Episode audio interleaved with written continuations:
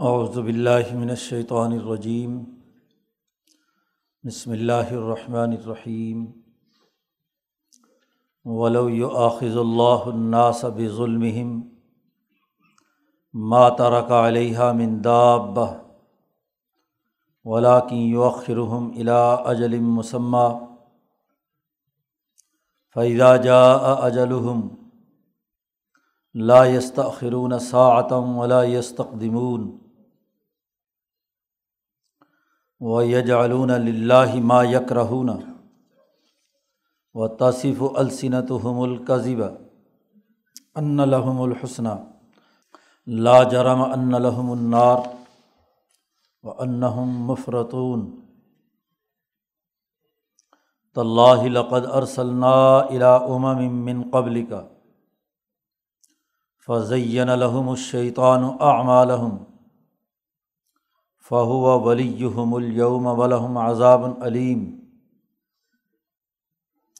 وما انزلنا علیک الکتاب اللہ لتبین لہم الذی اختلفوا فیہ وہدم و رحمت القومی یؤمنون واللہ انزل من السماء ماء فأحیا به الارض بعد موتها۔ ان نفی ذالک لآیت القومی یسمعون و ان لکم فی الانعام العبرہ نسقیکم مما فی بطونہ من بین فرس و دم لبنا خالصا سائغا للشاربین ومن ثمرات النخیل والاعناب تتخذون منه سکرم و حسنا ان نفی ذالک لآیت القومی یعقلون و اوحا ربک الی النحل ان اتخذی من الجبال بیوتا ومن الشجر ومما یعرشون ثم کلی من کل الثمرات فصل کی سبول رب کی ذللا یخرج من بطونها شراب مختلف البانہ فی ہی شفاء الناس ان نفی ذالک لآیت القومی یتفکرون واللہ خلقکم ثم یتوفاکم ومنکم من یرد الى ارذل العمر لکی لا یعلم بعد علم شیئا ان اللہ علیم قدیر صدق اللہ العظیم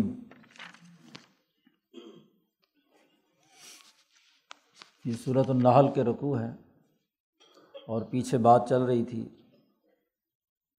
یہ کہ ہر قوم کی طرف ہم نے رسول بھیجے ہیں اور ان کا بنیادی ہدف اور مقصد یہی رہا ہے کہ ان عبد اللہ بج تنیب الطاعت اللہ کی عبادت کرو، اسی کی غلامی اختیار کرو اور تاغوت سے اجتناب برتو۔ اسی پر دلائل جاری ہیں۔ پچھلے رقوع میں یہ بات واضح کر دی گئی تھی کہ لات تخذ و الہین نسنعین دو خدا مت بناؤ۔ ان نما و الہ واحد، ایک ہی خدا ہے، اسی کی عبادت کرنی ہے۔ اور پھر اسی ضمن میں یہ بات بھی واضح کی گئی تھی کہ اللہ کے ساتھ شریک ٹھہراتے ہوئے اللہ کے لیے بیٹیاں قرار دیتے ہو فرشتوں کو اور اپنے لیے بیٹے، تو بڑا غلط فیصلہ تم کرتے ہو۔ اللہ سا ما کمون یہ ظلم ہے کہ اللہ کے مقابلے میں کسی کو اس کا شریک ٹھہرایا جائے۔ ان نشر کا لظلم عظیم۔ ظلم اس کے بہت سے دائرے ہیں۔ سب سے بڑا ظلم اللہ کا کسی کو شریک ٹھہرانا ہے۔ ظلم دراصل وضع الشعی فی غیر محلی ہی کسی چیز کو اس کے اپنے اصل محل اور مقام سے ہٹا کر دوسری جگہ رکھ دینا۔ خالق و مخلوق کا ایک رشتہ ہے اور اس کی صحیح وضع یہ ہے کہ مخلوقات اپنے خالق کی معرفت حاصل کرے اس کے ساتھ سچا تعلق قائم کرے، اس کی وحدانیت کو تسلیم کرے۔ اب اس وضع کو بدلنا یہ بڑا جرم ہے۔ اب جیسے اللہ تبارک و تعالیٰ کے ساتھ مخلوق کے اس رشتے کی وضع کو بدلنا ظلم ہے، ایسے ہی تعود سے اجتناب بھی ضروری ہے۔ جو اللہ کے مقابلے پہ خدائی کا دعوے دار ہو ظلم کا نظام قائم کرے، حقوق انسانیت کو توڑے۔ انسانوں کے درمیان جو رشتہ ہے، وہ تعاون باہمی کا ہے، عدل و مساوات کا ہے۔ ترازو کے دونوں پلڑوں کے برابر ہونے سے عدل کی نسبت ظاہر ہوتی ہے۔ تو اس کی وضع بھی اگر بدل دی جائے، ایک طرف بوجھ زیادہ ہو اور دوسری طرف کم ہو انسانی حقوق توڑنے میں بھی ظلم اور زیادتی ہو، تو یہ بھی وہ بڑا غلط فیصلہ ہے جس کی سزا اللہ تبارک و تعالیٰ ضرور دیں گے۔ اور اگر چھوٹے سے چھوٹے ظلم کا دنیا میں ہی مواخذہ شروع ہو جائے، تو پھر اس قرۂۂ عرض پر کوئی جانور، کوئی جاندار زندہ نہیں رہ سکتا۔ اس کی بقا ہی نہیں ہے۔ حضور صلی اللہ علیہ وسلم نے فرمایا، کلکم خطاون تم سب کے سب خطا کار ہو۔ ہر انسان سے چھوٹی موٹی لغزش اور غلطی تو ضرور ہو جاتی ہے۔ کوئی آدمی اپنے آپ کو پاک صاف نہیں کہہ سکتا۔ قرآن نے کہا فلاں تو ذکو انفسکم۔ اپنے آپ کو مذکہ اور صاف ستھرا مت کہو۔ تو اگر ہر چھوٹی بڑی لغزش اور کوتاہی سے اس پر سزا و جزا کا عمل شروع ہو جائے، تو پھر ہوگا یہ کہ کائنات میں انسان مفقود ہو جائے گا، سزا یافتہ ہوگا۔ اور جب انسان نہیں ہوگا، تو اس کے لیے جتنی چیزیں یہاں مسخر کی گئی ہیں، بالخصوص جانور دابا تو وہ وہ بھی نہیں ہوں گے۔ جس مخلوق کے لیے انہیں پیدا کیا گیا ہے، وہ مخلوق ہی نہیں ہے تو پھر ان کی کیا ضرورت ہے؟ لہٰذا ظلم کے نتیجے میں اگر ان انسانوں کو ختم کر دیا جائے تو جانور بھی ختم ہو جائیں گے۔ حجت الاسلام مولانا محمد قاسم نانوتوی رحمۃ اللہ علیہ نے اپنے رسائل میں لکھا ہے کہ جانور انسان کے لیے بنائے گئے انسان کی خوراک گوشت ہے اور گوشت جانوروں سے دستیاب ہوتا ہے۔ دودھ ہے، اون ہے، جو انسانی ضروریات کے لیے ہے۔ حضرت نے فرمایا کہ چارہ کھانا جانور کی خصوصیت ہے اور جانور کا گوشت کھانا انسان کی خصوصیت ہے۔ دلائل حضرت دے رہے ہیں، تحفہ لحمیہ کے نام سے حضرت نے ایک رسالہ لکھا ہے۔ یہاں جو مباحثے ہوئے تھے اور ہندوستان کی جو ہندو آبادی ہے، ظاہر ہے وہ گوشت گائے وائے ان تمام چیزوں سے اعراض کرتی ہے۔ تو اس پر جو عقلی دلائل پر حضرت نے گفتگو کرتے ہوئے یہ بات فرمائی۔ تو جب انسان اس کو رائے عرض پر نہیں ہوگا تو جانداروں کی کیا ضرورت ہوگی؟ تو یہاں قرآن حکیم نے ظلم کی مذمت اور ظلم کی خرابی واضح کی ہے، لیکن یہ کہا ہے کہ ہر ظلم کا اگر بدلہ دنیا میں ہی فوراً شروع کر دیا جائے، تو یہ حکمت کے خلاف ہے۔ پچھلے رقوع کی آخری آیت تھی بہو العزیز الحکیم وہ زبردست طاقتور ہے، انتقام لینا جانتا ہے، لیکن حکمت کے ساتھ۔ اللہ تعالیٰ مہلت دیتا ہے کہ شاید ان میں سے کسی کو توبہ کی توفیق ہو جائے۔ وہ ظلم سے باز آ جائے، زیادتی ختم کر دے۔ اس لیے اس رقوع کا آغاز ہوا ہے کہ ولو یواخذ اللہ الناصب ظلم اگر اللہ تعالیٰ لوگوں سے ان کے ظلم کا مواخذہ شروع کر دے، پکڑ شروع کر دے، تو ماتارا کا علیہ منداب بطن تو اس قرۂۂ عرض پر کوئی بھی جاندار باقی نہ رہے۔ کیونکہ ہر جاندار سے کسی نہ کسی درجے میں، کسی نہ کسی پہلو سے کوئی نہ کوئی خطا ضرور ہو جاتی ہے۔ اور جتنی خطائیں ہیں، وہ اپنے اصل مقام سے ہٹی ہوئی ہیں۔ وض و شیفی غیر محلی ہی ہے۔ اس لیے کون بچے گا؟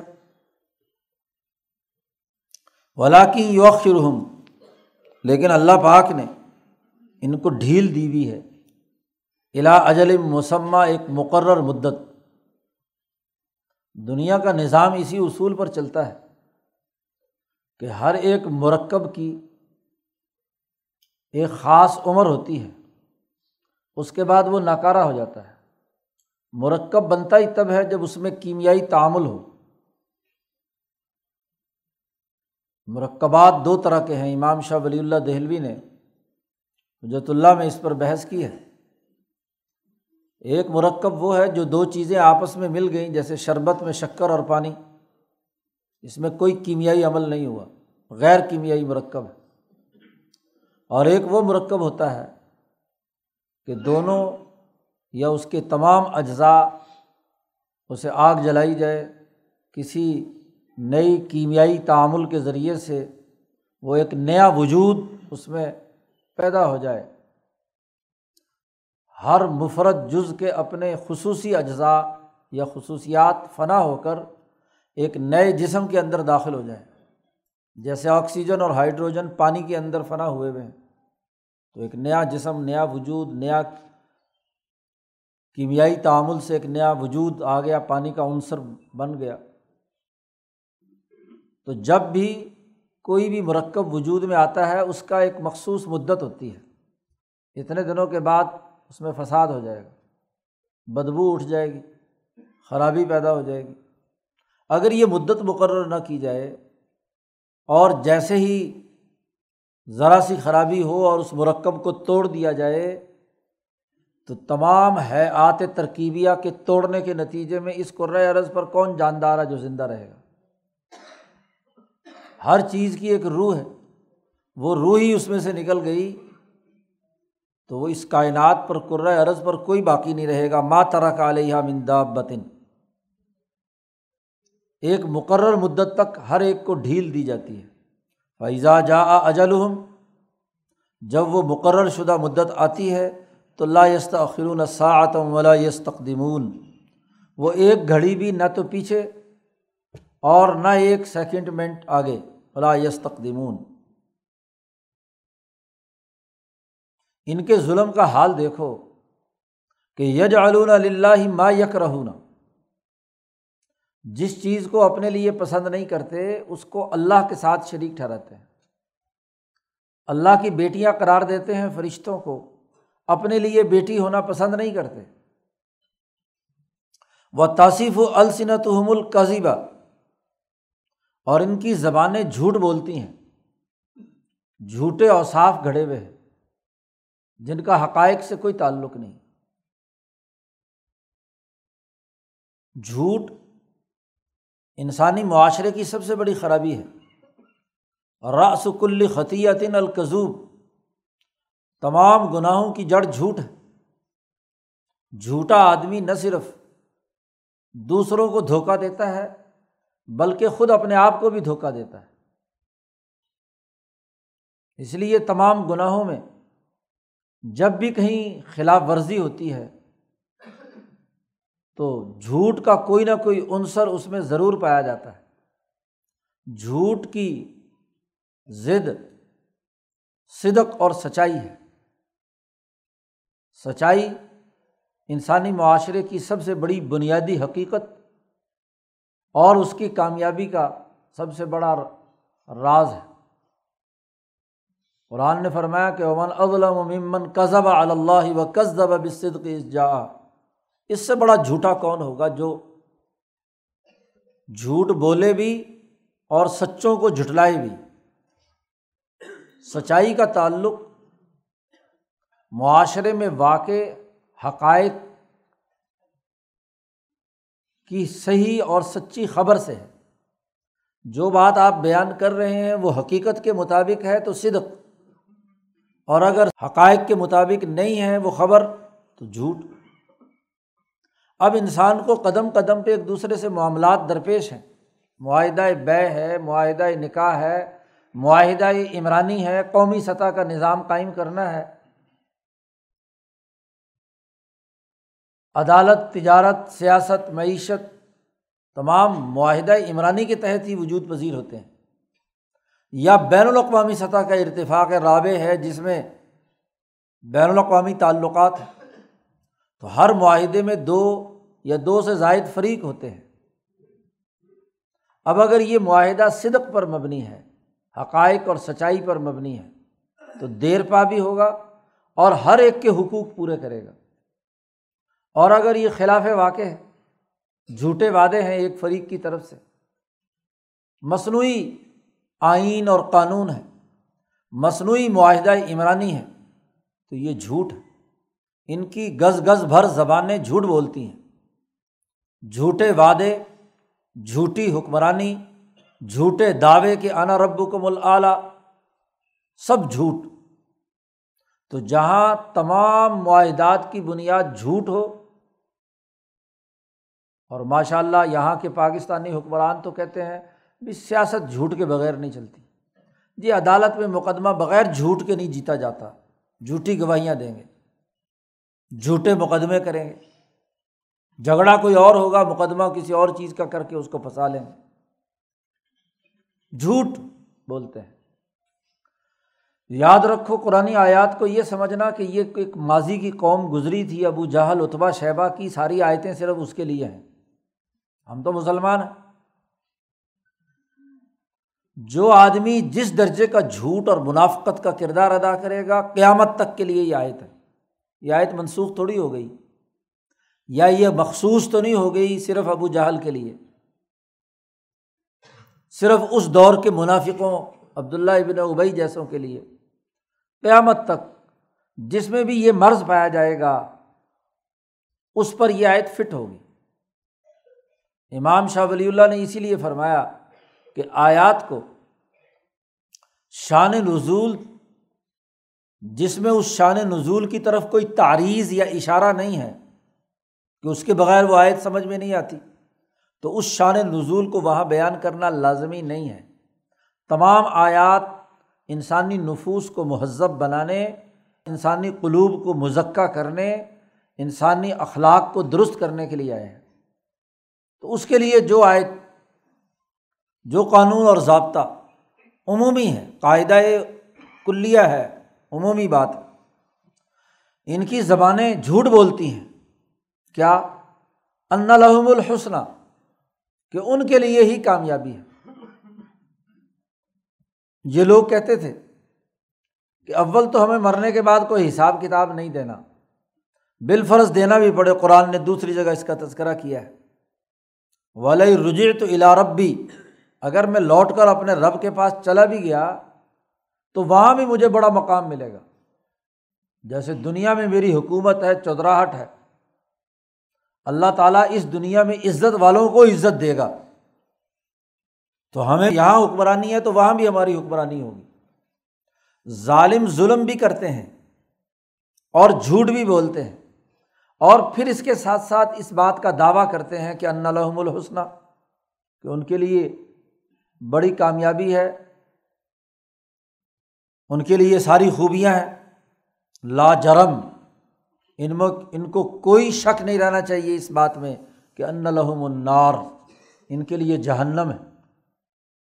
کافر ہے تو ہمیشہ ہمیشہ کے لیے۔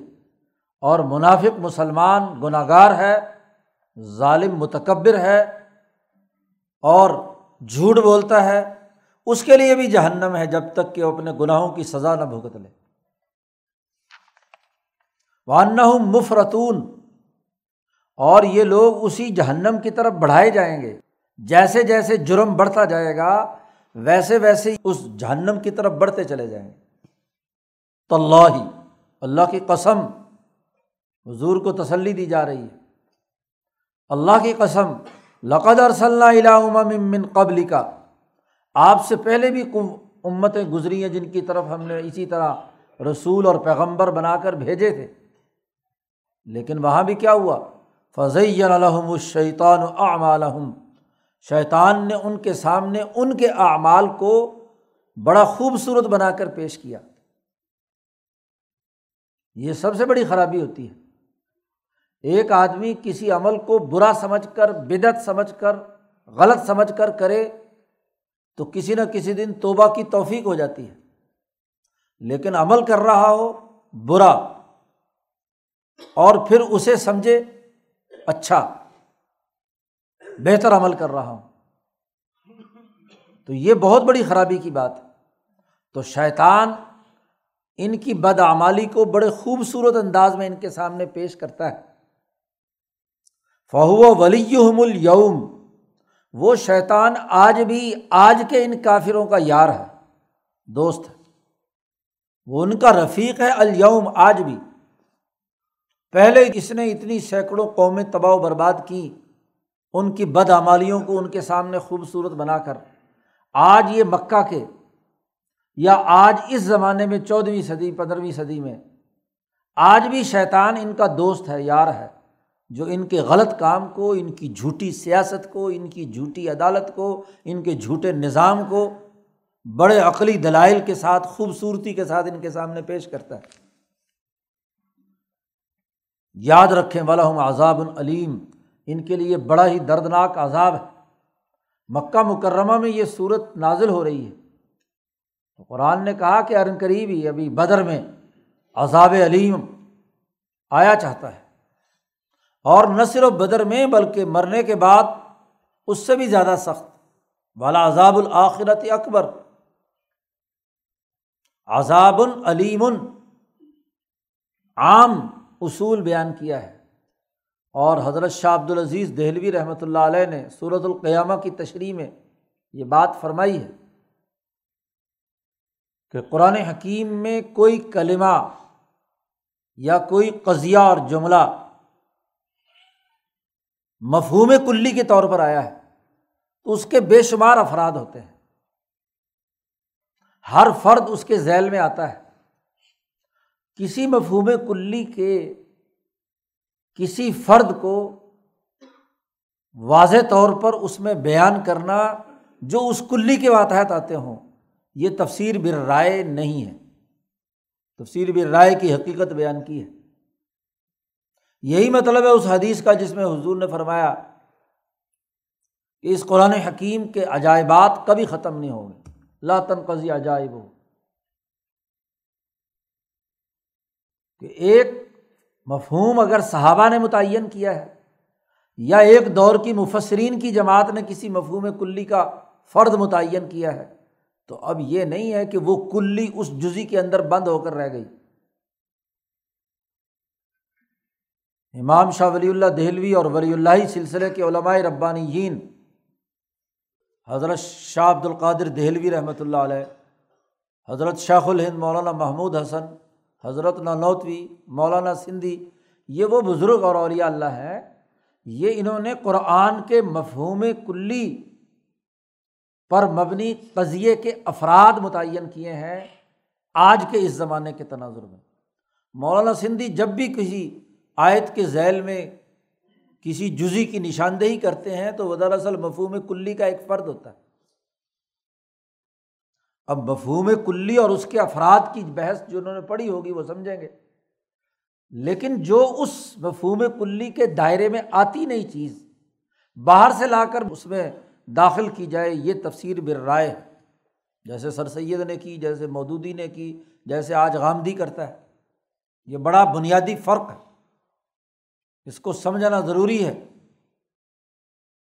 تو عذاب علیم میں بدر کا غزبۂ خندق کا عہد کا، فتح مکہ کا اور اسی طریقے سے کیا ہے، حشر کا، قبر کا تمام مراحل کے تمام وہ دردناک اور ذلت امیز عذاب ہیں جو ہر مجرم کے لیے ہیں۔ یہ تمام افراد ہیں اس مفہوم کلی کے۔ اب اس کو صرف آخرت سے خاص کر دینا۔ اور دنیا میں انقلابات کے دائرے سے نکال دینا، یہ اس کلی کے جز کو کسی جزی کے اندر بند کر دینا ہے جو قانونی طور پر درست نہیں ومان ضلع علی کل کتاب ہم نے آپ پر کتاب صرف اور صرف اس مقصد کے لیے نازل کی ہے کہ لتبین لحم الخلفی جس میں یہ اختلاف کرتے ہیں، آپ اسے کھول کر بیان کر دیں۔ اصل حقائق کی نشاندہی کر دیں۔ یہ کتاب اس لیے نازل کی ہے۔ ایک تو یہ واضح بیان ہو کہ جس میں یہ اختلاف کر رہے ہیں۔ اللہ کے لیے بیٹیاں، کسی تاوت کی پرستش، کسی ظالم کے اعلی کار ہونے کا عمل۔ اس اختلاف کو کھول کر بیان کر دیں کہ یہ ظلم ہے، خرابی ہے بدیانتی ہے، اس کا ابراہیمی دین اسماعیلی تحریک سے کوئی تعلق نہیں ہے۔ دوسری، یہ کتاب ہدایت ہے، ہدن، سیدھی راہ دکھاتی ہے۔ ارات الطریق بھی ہے، راستہ بھی دکھاتی ہے۔ اور جو اس راستے پر چل پڑتے ہیں، ان کو ایسال المطلوب، منزل مقصود تک بھی پہنچاتی ہے۔ وہ رحمتاً اور رحمت بھی ہے، لقومی یؤمنون جو ایمان لانے والی قوم ہے، جو اس کلام الہی پر صدق دل سے ایمان لائے گی، اس کے لیے ہدایت ہے نا۔ جو کسی استاذ کے درس کو یقین کے ساتھ سنے گا، تو اس کو ضرور ہدایت ملے گی۔ انجینئرنگ یونیورسٹی میں انجینئر کا سبق سنے گا، تو انجینئر بن جائے گا۔ لیکن اگر وہاں بیٹھا ہے اعتراض کی نیت سے غفلت سے سمجھنا نہیں چاہتا۔ ادھر ادھر کی لایانی باتوں میں دماغ الجھا ہوا ہے۔ اس کے لیے وہ علم کیا ہدایت دے گا؟ اس لیے یہ مومنین کے لیے ہدایت ہے۔ حدل المطقین کی تشریح میں مولانا سندھی نے اسی کی وضاحت کی ہے کہ جو تقوا حاصل کرنے کی نیت رکھے گا، اس عزم سے اس قرآن کو پڑھے گا، اس کے لیے ہدایت ہے۔ تمام انسانوں میں سے وہ انسان جو اس نظریے اور فکر پر چلیں گے، ان کو راستہ ملے گا نا۔ قرآن مزید دلائل دیتے ہوئے انعامات الہیہ کا دوبارہ تذکرہ کیا ہے۔ چونکہ یہ نصیحت کی کتاب ہے، بار بار چیزوں کو دہرا کر نئے انداز میں بیان کیا جاتا ہے۔ وہ کدالی کا نصرف الیات اسی طرح ہم آیات کو بار بار دہراتے ہیں تاکہ لوگوں کو سمجھ آ جائے۔ حالانکہ تین رقوع پہلے بھی یہی بات ذکر کی ہے۔ اب دوبارہ نئے انداز میں بیان کی۔ و اللہ انضل امن السما ایمان اللہ ہی وہ ذات ہے جو آسمان سے پانی برساتا ہے۔ فاہیا بھیل ارض باد موتیا زمین بنجر اور مردہ ہو چکی ہوتی ہے۔ اس پانی کے ذریعے سے اس زمین کو زندہ کرتا ہے۔ وہ ام بتت وہ پھولتی ہے۔ بیج آتا ہے۔ امبتت من کل شعیم بہیج۔ بہت عمدہ چیزیں اس میں سے اگتی ہیں۔ قرآن کہتا ہے، ان نفیزہ آیت القومی یس معاون اس میں بڑی نشانی ہے، پانی پر غور و فکر کریں کہ کیسے مردہ زمین زندہ ہو جاتی ہے۔ اب یہ نبوت کی بارش برسی ہے۔ پچھلے صورت الراد میں اللہ نے کہا، بارش برسی ہے نبوت کی۔ اور یہ برسی ہے تمام انسانوں پر۔ جب کسی علاقے میں بارش برستی ہے تو زمین کے ہر حصے پر برستی ہے۔ وہاں پہاڑ ہو میدان ہو، کھیت ہوں، جو چیز بھی باہر پڑی ہوئی ہے اس کے اوپر بارش برستی ہے۔ نبوت کی مکہ میں بارش برسی تو جلیات الہی کی، انعامات الہیہ کی۔ ابو جہل پر بھی برسی، ابو بکر پر بھی برسی۔ لیکن جہاں پتھر دل تھا، دل پر غلاف تھا، بارش پھسل کر بلال کے پاس چلی گئی۔ امیہ ابن خلف سے سر سے گزر کر اس کے غلام کی طرف چلی گئی۔ مظلوموں کے پاس ڈبل پانی ہو گیا۔ جو پتھر صاف چکنے ہوں، وہ بارش کو نہ جذب کرتے ہیں اور نہ ہی اس کو ذخیرہ کرتے ہیں۔ وہ وہاں سے پھسل کر دوسری طرف چلی جاتی ہے۔ اور وہی بارش جب ابو بکر صدیق کے قلب پر برسی تو سیپی کی طرح منہ کھول کر اس کو جب جذب کر لیا تو ہیرا بنا دیا۔ قلب کھلا ہوا ہے۔ بات سمجھ میں آ گئی۔ عمر فاروق کے سینے میں جب قرآن اترا، نبوت کی بارش آئی، اپنی بہن کی زبان فاطمہ سے کلام الہی سنا تو زندگی بدل لی۔ اور حضور اقدس صلی اللہ علیہ وسلم کی صحبت اور قرآن سے عمر کا وہ دل جو مردہ ہو چکا تھا وہ زندہ ہو گیا۔ جی تو یہ بھی بارش ہے۔ اس میں بڑی نشانی ہے ان لوگوں کے لیے جو بات کو توجہ سے سنتے ہیں۔ قومی یس معاون جو ایک کان سے سن کر دوسرے کان سے نکالتے نہیں۔ دونوں کانوں سے سن کر اپنی قلب کی گہرائیوں میں، اپنے دل و دماغ میں اسے جذب کرتے ہیں۔ اور یہ سننا صرف ظاہری کانوں کا نہیں۔ اس کے بارے میں تو قرآن نے کہا بلا ہم آزان اللہ یسماؤن بہا کان ہے لیکن سنتے نہیں ہیں۔ اس لیے حضور صلی اللہ علیہ وسلم نے دعا سکھائی اللہ مفتح مسام عقل بھی ذکر یا اللہ میرے دل کے کان کھول دے اپنے ذکر کے لیے۔ تو مسام عقل بھی دل کے بھی کان ہوتے ہیں۔ تو نشانیاں ہیں دل کے کانوں کے لیے۔ قومی یس معاون اس قوم کے لیے جو توجہ سے بات سنتی ہے۔ اب مزید انعامات الہیہ بیان کرتے ہیں وہ ان فل انعام لائبرا تمہارے لیے ان چوپایوں میں گائے، بیل وغیرہ، جاندار، جن سے دودھ اور باقی چیزیں پیتے ہو، اس میں بڑی عبرت ہے۔ اگر توجہ سے دماغ کسی طرف لگایا جائے تو ذہن ایک حقیقت کو دیکھ کر دوسری حقیقت کی طرف عبور کرتا ہے۔ یہی عبرت۔ یاد رکھو، عبرت کا یہ مطلب نہیں ہے کہ کوئی قصہ، کہانی سنی اور واہ واہ کے ڈونگرے برسائے کہ کیا تقریر کی تھی، کیا بات کی تھی، کیا فلسفہ بیان کیا تھا۔ اس کا نام عبرت نہیں ہے۔ جی یہ تو لفاظی ہے۔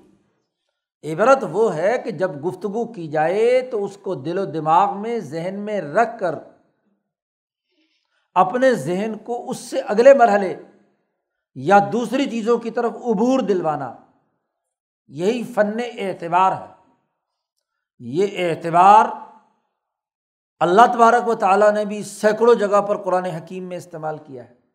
اور نبی اکرم صلی اللہ علیہ وسلم کی بھی سب سے بڑی خصوصیت ہے فن اعتبار کی۔ امام شاہ ولی اللہ دہلوی نے الفوظ القبیر میں فن اعتبار کی بڑی اہمیت بیان کرتے ہوئے یہ بات کہی ہے کہ آپ صلی اللہ علیہ وسلم نے آیات قرآنیہ میں عبرت کا، اعتبار کا استعمال کیا ہے۔ صورت اللیل کے تناظر میں گفتگو کی ہے۔ تو فن اعتبار بڑی بنیادی سی حقیقت ہے۔ مولانا عبید اللہ سندھی رحمۃ اللہ علیہ کی تفسیر کی بنیاد بھی اسی فن اعتبار پر ہے۔ اب فن اعتبار کا، عبرت کا کوئی تعلق ہی نہ ہو، سمجھ نہ سکے کوئی آدمی، تو پھر وہ کیا کرے گا؟ وہ لاہور کا ایک مفتی اس پر لکھتا ہے، اب تو بیچارہ فوت ہو گیا، کہ جی شاہ ولی اللہ صاحب نے تو لکھا ہے، صوفیہ کے اعتبارات اور اشارات غیر معتبر ہیں۔ اور یہ مولانا سندھی تفسیر کرتے ہیں اعتبارات پر۔ تو ان کی بات بھی غیر معتبر ہے، شاہ ولی اللہ نے کہہ دیا۔ میں نے کہا، مفتی صاحب، اس سے پہلے والی عبارت بھی پڑھ لینی تھی۔ اس سے پہلے بھی تو اعتبار پر بحث کی ہے شاہ صاحب نے۔ ایک ہی بات پر تمہاری نظر پڑی ہے۔ صوفی کے اعتبارات تو وہ ہوتے ہیں کہ وہ اپنی حالت، جو اس کی قلبی حالت، سلوک طے کرتے وقت، انفرادی حالت دوسرے لوگوں سے تعلق نہیں۔ وہ اپنی حالت کو ان چیزوں پر فٹ کر کے اب یوسف اور زلیخا کا تذکرہ آیا ہے۔ وہ اپنے آپ کو یوسف سمجھنے لگ جائے اور اس کے دماغ کی جو اپنی زلیخا ہے وہ اس زلیخا کے چکر میں ہو۔ یہ اعتبارات صوفیہ غیر معتبر ہے یہ درست نہیں ہے جی۔ اس کی طرف شاہ صاحب نے بات کی ہے۔ اور اس سے پہلے ایک مستقل فصل قائم کی ہے فن اعتبار کی اہمیت پر اور نبی اکرم صلی اللہ علیہ وسلم کے اعتبار کرنے کے ہاں جی دو تین مثالیں شاہ صاحب نے بیان کی ہیں۔ پھر میں نے کہا، اگر آپ کو بات سمجھ میں نہیں آتی تو ذرا مجھ سے سمجھ لو۔ انفرادی اور ذاتی معاملات میں قیاس یا اعتبار کرنا یہ دوسرے کے لیے حجت نہیں ہے۔ جس فن اعتبار کا ذکر قرآن نے بھی کہا ہے فاتبرو یا اول ابسار اب یوسف علیہ السلام کا پورا قصہ بیان کر کے یہ بات کہی ہے یہ نہیں؟ اور بہت سارے واقعات بیان کر کے کہا، اعتبار کرو۔ اس کا تعلق اجتماعی سوسائٹی سے ہے کہ اگر ایک زمانے میں موسا فرعون، حامان، قارون، ظالم اور ایک طرف سچے نبی، ان کے درمیان جو اجتماعیت انسانی مسائل یا خالق و مخلوق کے رشتے کے تعلق کے حوالے سے جو معاملات ہوئے، وہ امبیا کا پورا قصہ بیان کرنے کے بعد، یوسف علیہ السلام کا پورا قصہ بیان کرنے کے بعد اجتماعی، سیاسی اور معاشی معاملات سے متعلق، پندرہ سالہ اقتصادی منصوبہ تھا نا، جو یوسف علیہ السلام نے پیش کیا، اس کو پورا کرنے کے بعد کہا جا رہا کل حاض ہی سبیلی ادعو اللہ، یہی میرا راستہ ہے۔ اور میں اسی کی دعوت دیتا ہوں۔ اور آگے جا کر کہا کہ اسی جو ابسار ہیں، بصیرت والے لوگ ہیں، وہ اس سے عبرت حاصل کرتے ہیں۔ لعبرت الباب۔ تو وہاں عبرت کا لفظ استعمال کیا ہے۔ مولانا سندھی اپنی ذاتی واردات بیان کریں کہ مجھے پیر و مرشد نے یہ کہا تھا، مجھ پر یہ کیفیت ہوئی تھی، مجھ پر یہ اشارہ نازل ہوا تھا، یہ کشف ہوا تھا، یہ الہام ہوا تھا، غیر معتبر ہے۔ ہمارے لیے غیر معتبر ہے، مولانا سندھی کے لیے معتبر ہوگا۔ ہر صوفی کے لیے اپنا اعتبار ہوگا۔ اس کو حجت اور قانون کے طور پر دوسرے پر مسلط، کیونکہ سارے کے سارے مولانا سندھی تو ہو نہیں سکتے، کہ ان پر بھی وہی واردات ہوں۔ لیکن جو اجتماعی معاملات ہیں، سیاسی معاملات ہیں، معاشی معاملات ہیں، ان میں تو اعتبار کرنے کا حکم دیا گیا ہے کہ دیکھو تمہارے زمانے میں فرونی کردار کون ادا کر رہا ہے۔ قارون کون ہے؟ حامان کون ہے؟ اور سچائی پر کام کرنے والے سچے امبیا کے وارثین، علماء ربانیین کون ہیں؟ شریعت، طریقت اور سیاست کے۔ تو مولانا سندھی کہتے ہیں، میرے سامنے امبیا کا سچا وارث شیخ الند مولانا محمود حسن ہے، شاہ ولی اللہ ہے۔ اور میرے سامنے اس خطے کا فرعون انگریز سامراج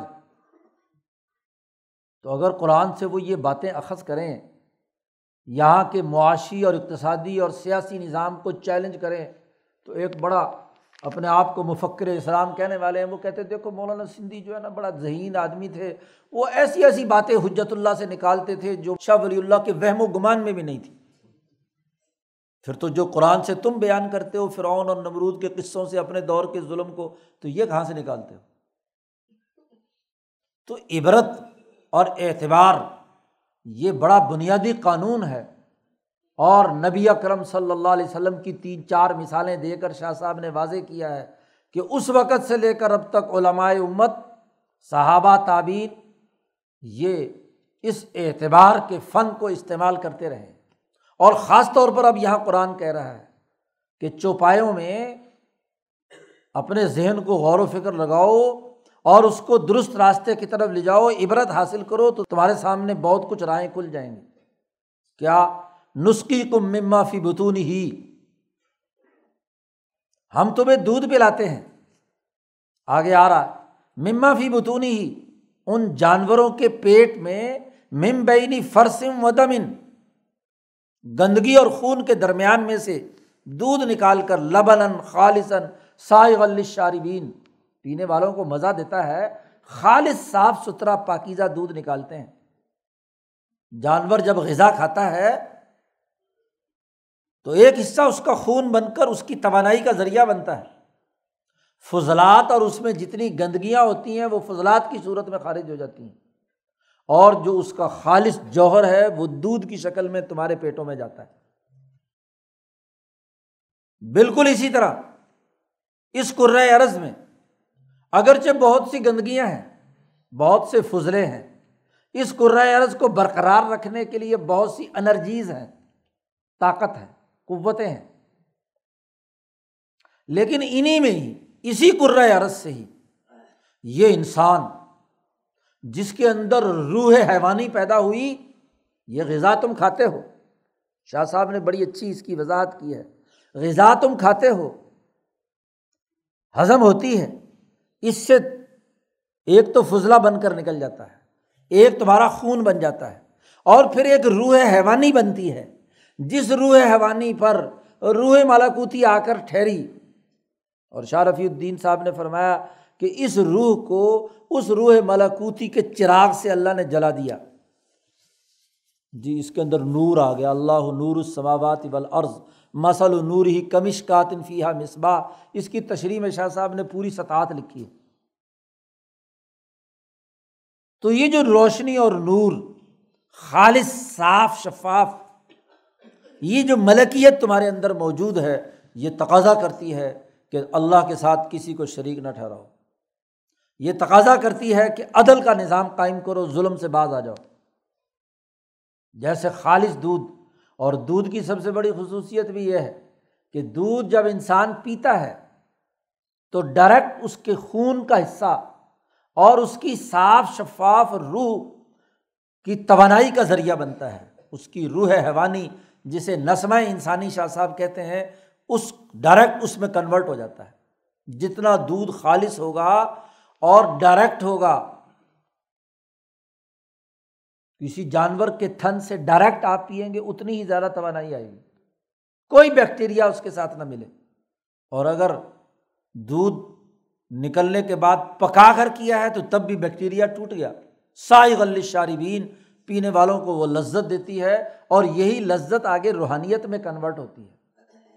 روحانی طاقت بنتی ہے اور یہ صاف شفاف ہوتی ہے۔ تمہارے لیے اس میں بڑی نشانی۔ ایسے ہی ذرا سوچو، ومن ثمرات نقیلی ول آنابی کھجور سے جو ثمرات مختلف اس کی قسمیں اربوں نے رکھی ہیں، رتب بسر تمر، اور ول آناب انگور انگور یا کشمش مختلف اس کے مراحل۔ تم دیکھو کہ اس کھجور کے کتنے استعمال کرتے ہو تم۔ اس کو خود کھاتے بھی ہو۔ آناب اور انگوروں اور کشمش کو خود کھاتے بھی ہو۔ پھر آگے بڑھ کر ایک اور انعام ذکر کیا تخیز المن سکرن تم اس سے نشہ بھی بناتے ہو۔ سکرن مکہ میں صورت نازل ہوئی ہے۔ ابھی شراب حرام نہیں ہوئی۔ اور وہاں ان کے خیال کے مطابق جو نعمت ہے، اس نعمت کا تذکرہ کیا جا رہا ہے۔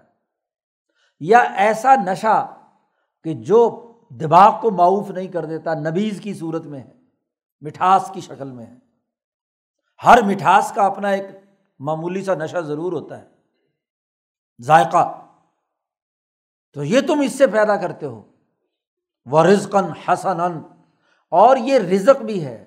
یعنی شراب بھی اس سے بنتی ہے۔ پینے کا میٹھا پانی بھی نبیز بھی بناتے ہو۔ اور اسی کے ساتھ ساتھ اس کو رزق کے طور پر بھی کھاتے ہو۔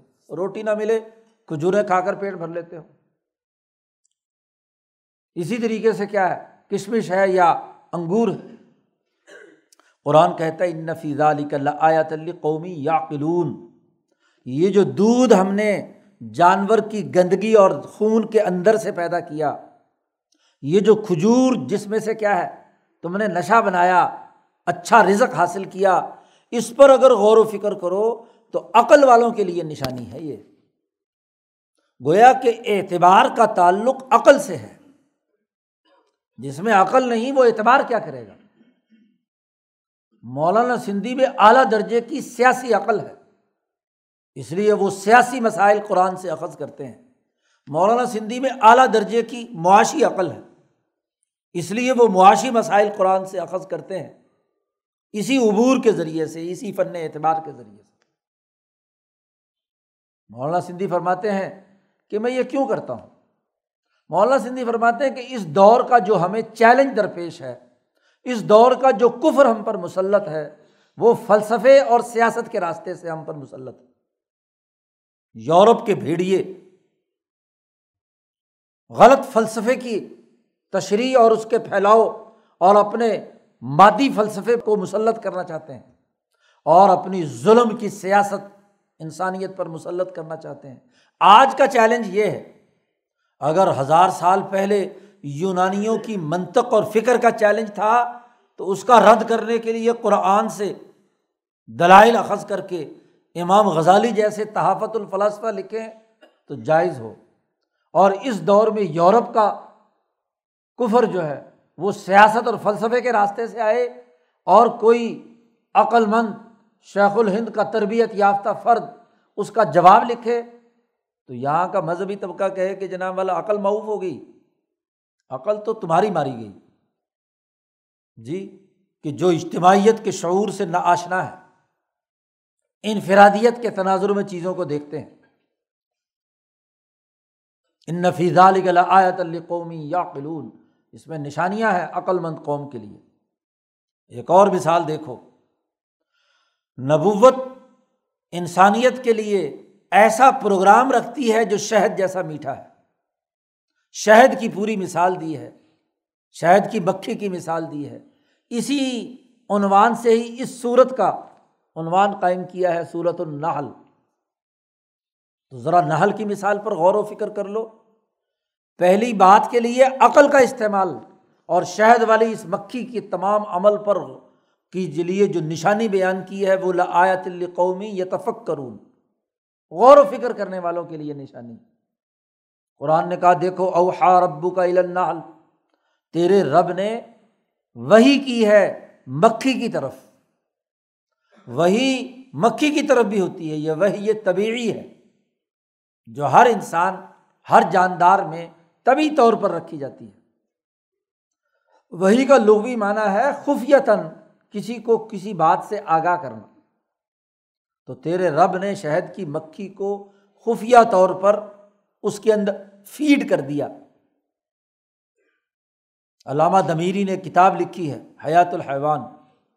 انسان کے سامنے جتنے حیوانات ہیں، ان کا پورا جو نظام حیات، ان کا مشاہدہ آج سے سات، آٹھ سو سال پہلے تمام جانوروں کا ڈیٹا جمع کر کے کام کرنے والے ہیں علامہ دمیری۔ تو شہد کی مکھی کا پورا نظام بیان کیا ہے کہ شہد کی مکھی اپنی چھتے میں ایک پورا نظام حکومت چلاتی ہے۔ اس کی ایک بڑی مکھی یاسوب کہلاتی ہے، ملکہ ہوتی ہے۔ اس کے ساتھ اس کی پوری جماعت ہوتی ہے مکھیوں کا۔ اور پوری جماعت اپنے قائد کے ساتھ چلتی ہے۔ جہاں بھی یاسوب اڑ کر جائے گی تو اس کے ساتھ سب مکھیاں اس کے جھرمٹ میں ہوں گی۔ اور پھر جب وہ جھرمٹ میں چلتی ہیں تو اس کا پورا سیکورٹی زون ہے۔ چاروں طرف سیکورٹی افسران پر مشتمل مکھیاں ہوتی ہیں۔ اور پھر وہ کسی جگہ جب چھتا بناتی ہیں تو موم بنانا، موم سے کھانے بنانا جس میں شہد محفوظ کرنا ہے، رہنے کا ہے، پوری کالونی بسائی جاتی ہے۔ پہلے اپنی رہائش گاہ بناتی ہیں۔ اس میں سڑکیں، اس میں راستے اس میں خوراک کا ذخیرہ، تمام چیزیں اس کے اسٹور بنائے جاتے ہیں۔ اور پھر وہ ٹینک بنائے جاتے ہیں، وہ الگ سے چھتا بنایا جاتا ہے جس میں شہد رکھنا ہے۔ اس کی سیکورٹی مقرر کی جاتی ہے۔ ہر مکھی جتنی دور قرآن نے آگے کہا ہے کہ راستے پر جتنی دور چلی جائے، وہ اپنی اسی ملکہ اور اپنی اسی چھتے پر وہ ادھر ادھر نہیں جا سکتی۔ اس میں ایسے سینسر لگے ہوئے ہیں۔ کہ وہ کبھی ادھر ادھر نہیں بھٹکتی۔ میلوں دور بھی چلی جائے تو اپنے اصل چھتے میں آئے گی اسی یاسوب کے پاس۔ اور پھر وہاں آئے تو ہر شہد لانے والی جو مکھی ہے اس کا شہد سیکورٹی افسران چیک کرتے ہیں۔ سیکورٹی پر معمور جو مکھیاں ہیں۔ چیک کرتے ہیں کہ یہ کسی زہریلے پودے پر تو نہیں بیٹھی۔ اگر زہریلے پودے پر بیٹھی ہے تو وہ جو شہد لے کر آئی ہے، اپنی پیٹ میں پھول چوس کر لائی ہے اس کو فوراً ختم، بلکہ وہ مکھی تین دفعہ اگر ایسا ہی غلط کام کر کے آئے تو مکھی کو قتل کر دیا جاتا ہے کہ یہ اب بیکار ہو گئی، یہ اب خالص شہد بنانے کے اہل نہیں رہی۔ جب وہ شہد چیک ہوتا ہے، تب جا کر وہ اپنے کھانے کے اندر فٹ بیٹھتا ہے۔ اس کو وہاں رکھنے کی اجازت ہوتی ہے۔ پھر جتنا بھی چھتے کے سوراخ بنائے جاتے ہیں، وہ مسدس ہوتے ہیں۔ اور اس کا ہر ضلع برابر ہوتا ہے متصاوی الاضلاع مسدس ہوتی ہے۔ یہ ایک ایسی شکل ہے کہ جس میں کوئی اسپیس ضائع نہیں جاتی۔ جی کوئی اسپیس ضائع نہیں جاتی، ہر جگہ استعمال میں آ جاتی ہے۔ تو تھوڑی سی جگہ میں تمام خانے بنائے جاتے ہیں اور جب ایک پورا ہاں جی خانہ مکمل ہو جاتا ہے تو اسے سیل کر دیا جاتا ہے۔ بیمار مکھیوں کا ہسپتال الگ ہوتا ہے۔ جی صحت مند کے لیے الگ رہائش گاہیں ہوتی ہیں۔ ان کا پورا، ہر مکھیوں کے کچھ گروپ پر ایک سپروائزر ہوتا ہے۔ تو پورا نظام علامہ امیری نے لکھا ہے کہ شہد کی مکھیوں کا، اور اب تو تحقیق اور ریسرچ سے مکھیوں پر بہت کچھ پوری پوری کتابیں لکھی جا چکی ہیں۔ ان تمام کی بات یہ واضح کرتی ہے کہ ایک سسٹم ضروری ہے، نظام ضروری ہے۔ ایک ڈسپلن اور آڈر کے تحت سارے کام ہوں گے۔ اپنی مرضی سے ہر مکھی جو مرضی کام کرتی رہے، انفرادیت نہیں ہوگی۔ یہ وہی کی ہے تیرے رب نے شہد کی مکھی پر۔ اوہا اللہ کیا؟ انت من الجبالی بیوتن کہ وہ گھر بنائے، چھتے بنائے پہاڑوں میں، درختوں پہ۔ اور وہ مما یارشون جو پودے وغیرہ اور جھاڑیاں اگتی ہیں، ان کے اوپر بھی شہد کا چھتا بناؤ۔ یعنی زمین پر نہیں، بلند مقام پر، تاکہ گندگی اس کے اندر نہ ہو۔ تو گھر بنانے کا پورا نظام محققین نے بیان کیا۔ پھر اس کے بعد جب گھر بن جاتا ہے چھتا بن جاتا ہے سم کلی، پھر اللہ نے وہی کی کہ جاؤ، من کل ثمرات پھل چننے ہیں۔ پھلوں کا جوہر لے کر آنا ہے۔ فصل کی سبولا ربی کی ضلع تیرے رب کے راستے تیرے لیے مسخر کر دیے۔ ایسے سینسر دے دیے کہ وہ وہاں سے بیٹھ کر اس کی چھٹی حص، اس کے سینسر بتلاتے ہیں کہ کس جگہ پھول ہے اچھا ہے یا برا ہے، زہریلا ہے یا صحیح ہے۔ پھر اس پھولوں کے چننے کے لیے وہ دور دراز بھی موجود ہوں تو کئی میل چلی جاتی ہے۔ اور جب وہاں سے وہ پورا جذب کر لیتی ہے، تو سیدھی اسی راستے سے، راستہ نہیں بھولتی۔ جس راستے سے ایک دفعہ گزر جائے، بھولتی نہیں، اسی راستے سے دوبارہ واپس آ جاتی ہے۔ اور پھر یخ رجو مم بتونی ہا شرابن پھر اس سے شراب نکلتی ہے، شہد۔ مختلف الوان ہو مختلف اس کے رنگ ہیں۔ اور فی ہی شفا الناس انسانیت کے لیے اس میں بڑی شفا ہے۔ شہد شفا ہے۔ ایک آدمی آیا، حضور سے کہا کہ میرے بھائی کے پیٹ میں درد ہے۔ حضور نے فرمایا، شہد پلاؤ۔ شہد پلائے تو اور موشن لگ گئے۔ پھر آیا کہ جی اس کو تو اور موشن لگ گئے۔ حضور نے فرمایا، اسے شہد پلاؤ۔ پھر شہد پلائے، اور زیادہ لگ گئے۔ آ گیا دوبارہ۔ حضور نے فرمایا کہ تیرے ہاں جی بھائی کا پیٹ جھوٹا ہے، قرآن سچا ہے۔ جی اللہ کی کتاب سچی ہے، ہمارا رب سچا ہے، پھر پلاؤ۔ تو وہ جو گندے اجزاء اس کے جسم میں تھے، تیسری دفعہ پلانے سے خارج ہوئے، ٹھیک ہو گیا۔ جی۔ تو یہ شفا الناس ہے۔ قرآن کہتا ہے، ان نفیز علی کا آیتن لقومی یتفق کرون جو غور و فکر کرنے والے ہیں، شہد کی اس مکھی کے تمام اعمال پر، تو ان کے سامنے بڑا واضح ہے۔ کہ اس وقت دنیا کا سسٹم درست کرنے کے لیے بھی نبوت کی ضرورت ہے۔ اللہ نے وہی کی ہے، بے آئینی ہی ایسے ہی حضرت محمد مصطفیٰ صلی اللہ علیہ وسلم پر کہ انسانیت کی ترقی کا درست راستہ یہ ملت اسلامیہ ہے۔ دین حق، دین اسلام ہے۔ یہی سیدھا راستہ ہے۔ اور اسی سسٹم کو جو نظام تم قائم کرو گے انسانی معاشرے میں، یہ شفا الناس تمام انسانوں کے لیے شفا ہے اب صحابہ غیر مسلم ایرانیوں، مظلوم ایرانیوں کو ظالم کسرا کے سے نجات دلانے کے لیے قربانیاں دے رہے ہیں۔ نہ نسل ایک ہے، نہ مذہب ایک ہے اور نہ زبان ایک ہے۔ لیکن شفا الناس ان انسانوں کے لیے سفارش۔ ربی ابن عامر کسرا کے دربار میں پہنچتے ہیں۔ کسرا پوچھتا کس لیے آئے ہو؟ اس نے کہا، اللہ تعصنا ہمیں اللہ نے بھیجا ہے۔ اس لیے آئے ہیں لخرج الناس من عبادت العباد الا عبادت اللہ وحدہ۔ کہ انسانوں کو، انسانوں کی غلامی سے نکال کر اللہ باد اللہ شریک کی غلامی میں دینے آئے ہیں۔ یعنی تمہارے جیسے اس کی غلامی سے نکال کر، اس کی آنکھوں میں آ کے ڈال کر کہتا ہے۔ یہ ہمارا مقصد ہے۔ ہم اس لیے آئے ہیں منظیق دنیا الا ساتھا دنیا کی تنگیوں سے نکال کر دنیا کی وسعتوں کی طرف لے جائیں۔ اور ہم اس لیے آئے ہیں من جور الادیانی الا عدل الاسلام۔ نظاموں کے ظلم سے نکال کر عدل و انصاف کے نظام کی طرف لانے کے لیے آئے ہیں۔ اس لیے آئے ہیں ہم۔ تو شفا الناس لیکن یہ باتیں اسی کو سمجھ میں آئیں گی جو غور و فکر کرے گا۔ لقومی یہ تفکرون تفکر کریں گے۔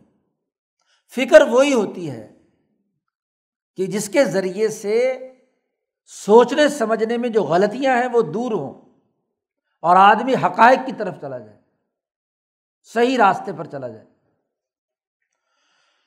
قرآن کہتا اللہ خلق کم سم توفا کم اللہ وہ ہے جس نے تمہیں پیدا کیا، پھر تمہیں موت دے گا۔ اور امین کم میں یورد الا ارزل العمر، اور تم میں سے کچھ ایسے بھی ہیں جو ارزل عمر تک پہنچیں گے، بڑھاپے کی۔ لکیلا یا علم باد علم شیا جب بوڑھا ہو جاتا ہے سٹیا جاتا ہے یا سترہ بہترا ہو جاتا ہے، تو پھر جو کچھ علم حاصل ہوا ہوا ہوتا ہے، وہ غائب ہو جاتا ہے۔ نہیں جانتا کچھ بھی۔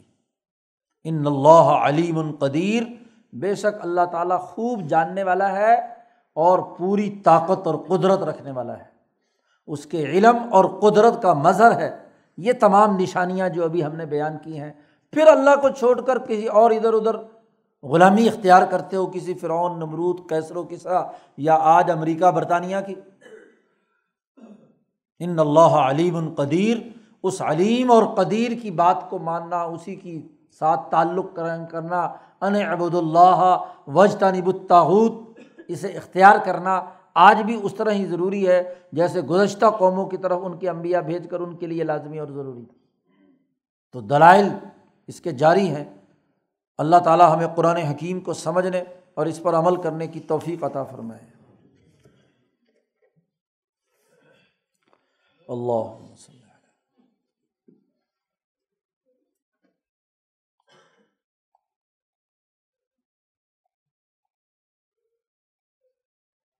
اجمعین۔